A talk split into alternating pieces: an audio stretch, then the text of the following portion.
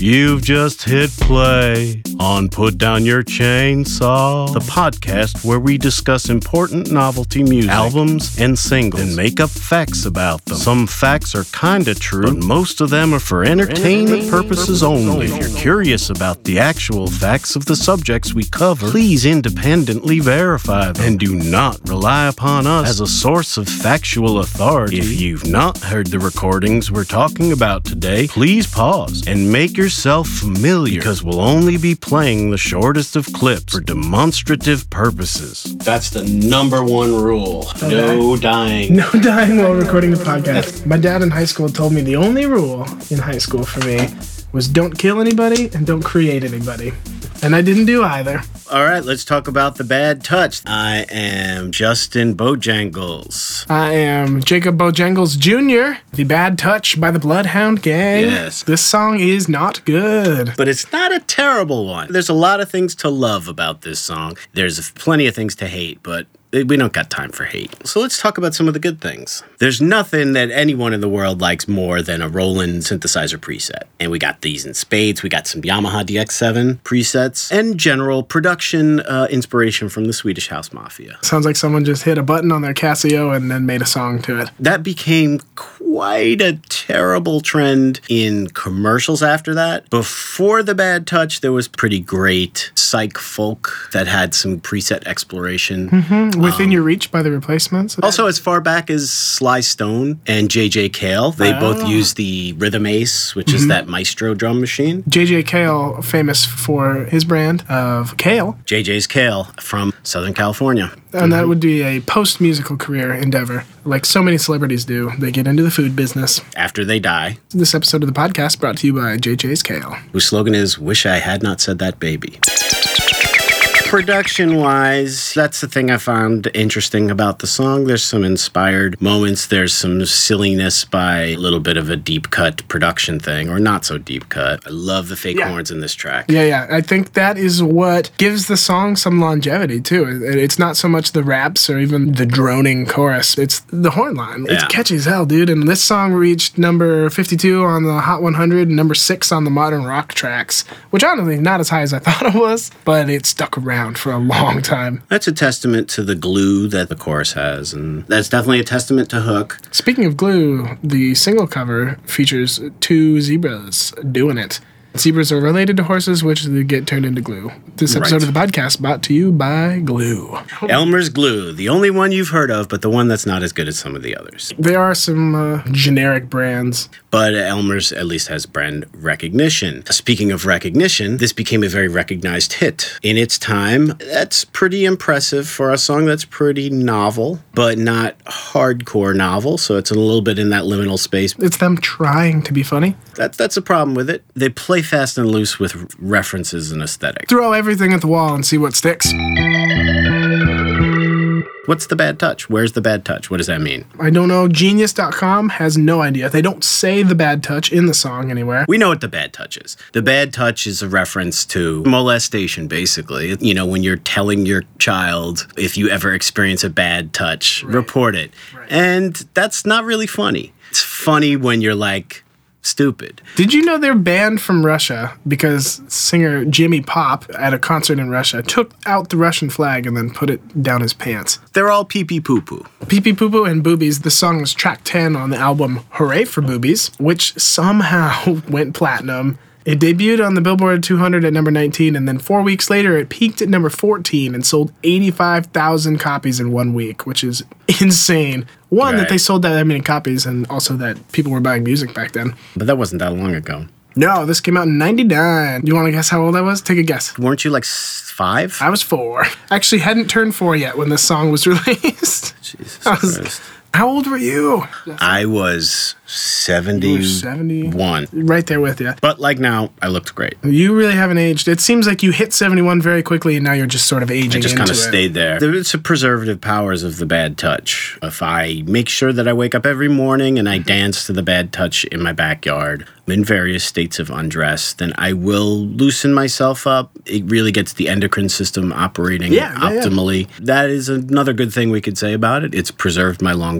It basically functions as a the auditory fountain of youth. As a terabolic steroid, if you will. Mm-hmm. I masturbate to it in the shower every morning, and I look and feel 22 years old. At the heart of the song, the name is fucking bullshit. And there's some, you know, cleverness in the production. So I'm thinking, okay, well, maybe they're doing like a devolution thing because it's like Hooray for Boobies and like infantilization. Then they just make The Bad Touch. Yeah, no, they are. And it's like, no, you're just an infant. In that way, at least it's genuine, but it's not smart. Yeah. Oh, these are idiots, and now they sold 1 million records. If you ever make art, it's hard not to have an incredible amount of bile for that type of shit. Art is subjective to a point, but there's objectively bad art. There's one thing about being young, and then there's another thing about just being immature. I want you smothered, want you covered like my Waffle House hash browns. Right. Great line from the song. Because who among us hasn't smothered and covered their Waffle House hash browns? There's a Coca-Cola stock reference, if that was ever relevant. Bad idea.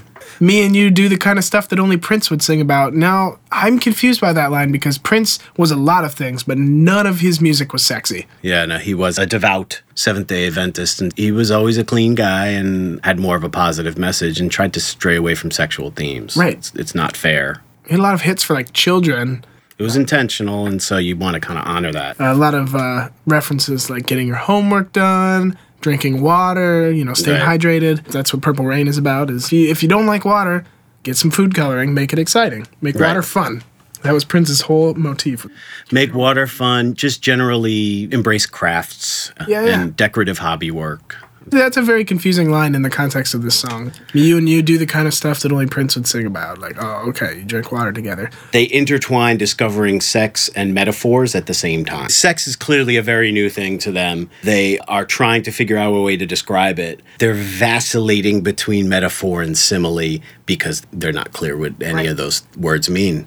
Like in my generation, when a buddy gets laid, you know, it's like a group text, like, hey, guys, guess what just happened? That's basically this song. And then you guys spend a bunch of time trying to figure out what the word for it is. Oh. That's I think I did a blowjob. She put her hands down her pants, and I bet she felt nuts. Now, if you put your hands down your pants and you feel nuts, it means your dick's small, right? Is that what they're saying? I think you can put the dick aside and just feel the nuts. But that's not part of the process. I'm assuming it's the first thing. I don't know. Yeah, unless they're not following linear time. Put your hands up my pants and I bet you feel nuts would make a little more sense. Is it a command or is it describing a situation that happened? That's the thing. Is it, if it's a command, it's like, go down my pants, but nope, don't touch the dick. Put the dick right aside and just go straight for the nuts. I don't know if kids did this when you were in high school, but it was a thing called Yahtzee, where you make the jerk-off motion like you're shaking the Yahtzee and thing. Then boom, like you ejaculating his Yahtzee. When I first saw that, I did not get it. Because, you know, Yahtzee, you play with two die, and you roll the die, and you let go of the die. I know how to play Yahtzee. I thought that they were shaking the testicles and just letting the sack go. It took me a long time to realize that the motion was actually... Because it makes more sense. I think it's closer allusion to be handling two testicles to two die. I think you learned a lot more about Yahtzee than you bargained for. We used to have a thing where we would yell Yahtzee and we'd make our hand go like that. That meant another person had to go Oscar, Oscar, Oscar. My friends and I also had weird board game things that we used to do to each other, like Operation, where we would just get at him with a scalpel and take out a kidney for fun. And then go every time you'd hit the body. Every time you hit an artery. Get up now. Get up now. Get up now. Get up now. You and me, baby, ain't nothing but mammals, so let's do it like they do on the Discovery Channel. The chorus is droney, but they do a pretty good job with the harmonies. There's a nice little counterpoint. Can't sing it, but right now I can't remember it. Right, it's got fills. It's a well-arranged chorus. You know, the Discovery Channel shows animals doing it. It's just a sort of... lazy metaphor. Yeah. It's not bad. It's not bad. Well, just like the infantile line that starts verse 2, love, the kind you clean up with a mop and bucket. Now, I thought that was evocative. I thought that's a good metaphor to across physical... I don't think it's a metaphor. It's just a fact. Yeah, it's not a metaphor. You're right. It is good exposition. I don't know the sex you're having, but every time I have it, it is a multi-stage cleanup. Oh, yeah. No, definitely. It goes on for days. I mean, and that's with taking precautions beforehand. Mop and bucket. Sometimes it's bleach. You just can't find a tarp thick enough, at least not at Home Depot.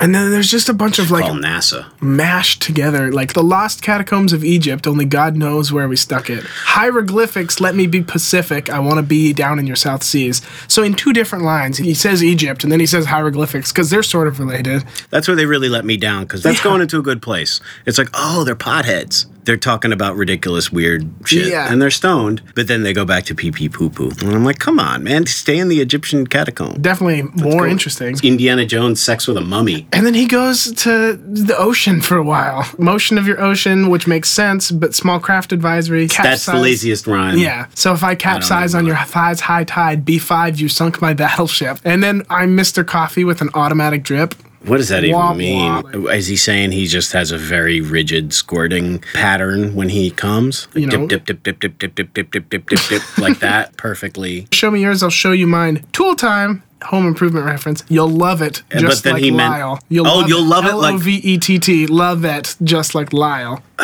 Wait, am I totally wrong that there's no character in Tool Time? There's no Tool Time character. I thought that's... So Tool Time is just... I know what Tool Time... It's from that stupid fucking Tim Allen show. Tool is also a reference to male genitalia, is what... Genius.com But what's the line? When you show someone, there is no line. He just says Tool Time because it's time to show her his tool.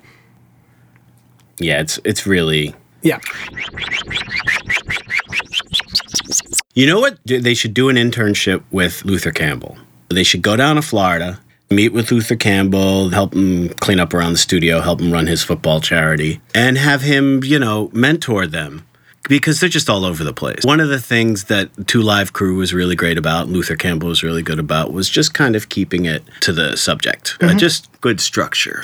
And maybe we'll get to a Bloodhound Gang album. I don't know. But most of their stuff is this scattershot. They don't narrow the focus. And this is the one that was the hit, too. I mean, they had a couple minor hits off of this album. Some of you might remember The Ballad of Chasey Lain. Jimmy Pop. I'm not one of those people that remembers The Battle of Chasey Lain. He writes a letter to porn star Chasey Lain requesting that she let him eat her ass. God. Yeah, I mean, there's a song on this album called The Lap Dance Is So Much Better When The Stripper Is Crying. That's whack. No. They gotta be assholes to sex workers, too. Yep. Well, everyone's assholes to sex workers. What am I talking about? People treat them like shit. I do like the bass lead in this song. That is inspired. It's really weird. It's like, sounds like they plugged the bass straight into the mixing console, put no effect, no compression, nothing on it. It's just like, I'm just going to play this bass line. It's a little too low in the mix. It's the artsiest part. The mix is very, very simple, too. Like the double track vocals, like Siskel, Ebert, when the other guy comes in and they don't do anything. The only trick, and I don't even think it's not a trick, but the only fancy is when the horns pan from left to right. It's not the kind of song that requires any sort of... It'd be a hit without panning from the left ear to the right ear. I'm always a fan of unnecessary panning, though. Gimmick that keeps giving. It does also sound like early Pro Tools recording. It sounds like shit. His vocals are too low in the mix, especially in the verses, too. Right. Or maybe even an ADAT. I don't even know what they recorded on, but it's just kind of got that. We haven't figured out how to make digital work sound. I mean, we don't really need to get into the video. I've never seen the video. Drive home the shittiness of this band. Wikipedia's entry on The Bad Touch says that there's a scene in the video featuring a pair of gay men in sailor suits who share french fries and are subsequently beaten by the band members wielding baguettes. And it was cut after it initially premiered because GLAAD complained about the scene to MTV, and MTV reviewed the video and suggested to Geffen Records that the scene be cut. On the scene, lead singer Jimmy Pop commented, "I would give any gay man 2 tickets to the Andrew Lloyd Webber musical of his choice if he could describe exactly who's going to become violent based on that scene." Well, that clears that up. Well handled. You're a meteor mastermind, Jimmy Pop. So many things wrong with that. First of all, Andrew Lloyd Webber does not make musicals, so... Yeah, he is just an art collector. He's way off on that one, and I think it's good that that scene got cut, because the music video, that's not good anyway. I won't get into it, but they're monkeys, and they throw feces at people and stuff like that. So pee-pee and poo-poo, like you said. It seems like the only people around them that understand sticking to a concept are the people who do the artwork and the videos for them, because a cover is like making this whole animal thing, and then the person that they hired to add the sample at the beginning of the song and the person who wrote the chorus for them, I guess, I don't know, they're dropping the ball on this animal thing. They got the whole Discovery Channel thing, they got the zebras fucking, even on the Boobies album cover they have like udders. It's a problem with a lot of bands is where they end up producing themselves as they get older. and know how to produce themselves. There's no outside third party in the studio being like, oh, that line sucks, or oh, this song's trash. This album was produced by Jimmy Pop and a guy named Richard Gavalis, who produced 3 Bloodhound Gang albums and also Corey Feldman's album, Former Child Actor. Corey Feldman's third album. There's nobody in the studio that is there to, like, rein the Bloodhound Gang in. And in fact, Hooray for Boobies, the album with The Bad Touch on it, is 60 minutes long. Is that long? That's a long-ass time. Would you listen to 60 minutes of the Bloodhound Gang? Yeah, that's got to be edited down. There's a track called The 10 Coolest Things About New Jersey, and it's 10 seconds of silence. Jesus. Yeah. Ha-ha. Jersey is a bad state. They're really a high concept. I mean, do we have anything good to say about these pricks? Now that there's a whole homophobic thing now, like my last nerve, last tiny little bit of sympathy that weird bass part at the beginning of the song built up in me is totally gone. For a long, long time, it was just hip to be, like, aggressively heterosexual, you know? And when I saw Super Troopers 2, I was like, oh, this script was written in 2005. There's so much navel-gazing, and there's no, like, acknowledgement to anything that's happened in the last decade. The last 100 years, really. Yeah. I think when they finally got enough money to make the movie, I think they did a pass to add a couple, like, Apple jokes and iPhone jokes, and that's how I feel about the Bloodhound Gang. They are neither a gang. They do not foster a sense of unity. They are not hounds. They are not aggressive culture seekers and sniffers. They do not seem to share any blood. They're not related, and they don't get under your skin. And there is no bad touch in the song. So they are just absolutely shells of human beings. Yep. Making music completely devoid of feeling or soul or purpose. Wop, wop, wop, wop, wop. However, it helped me to appreciate monkeys who throw feces at you. I guess. That's not so bad. That's a little better. And let me appreciate the finer things. Yo, Fred Durst here. If you like this podcast, you're a certain type of person. And I bet you know someone else who would like this podcast for the exact same reasons you do. They're going to be so happy if you tell them about it. Plus, then, you can discuss it together. You can also follow the podcast on Twitter. At Put Chainsaw, Instagram at Put Down Your, or on Facebook at Put Down Your Chainsaw Pod. Leave a review on iTunes. It helps them prioritize us. And I'm all about that digital nookie.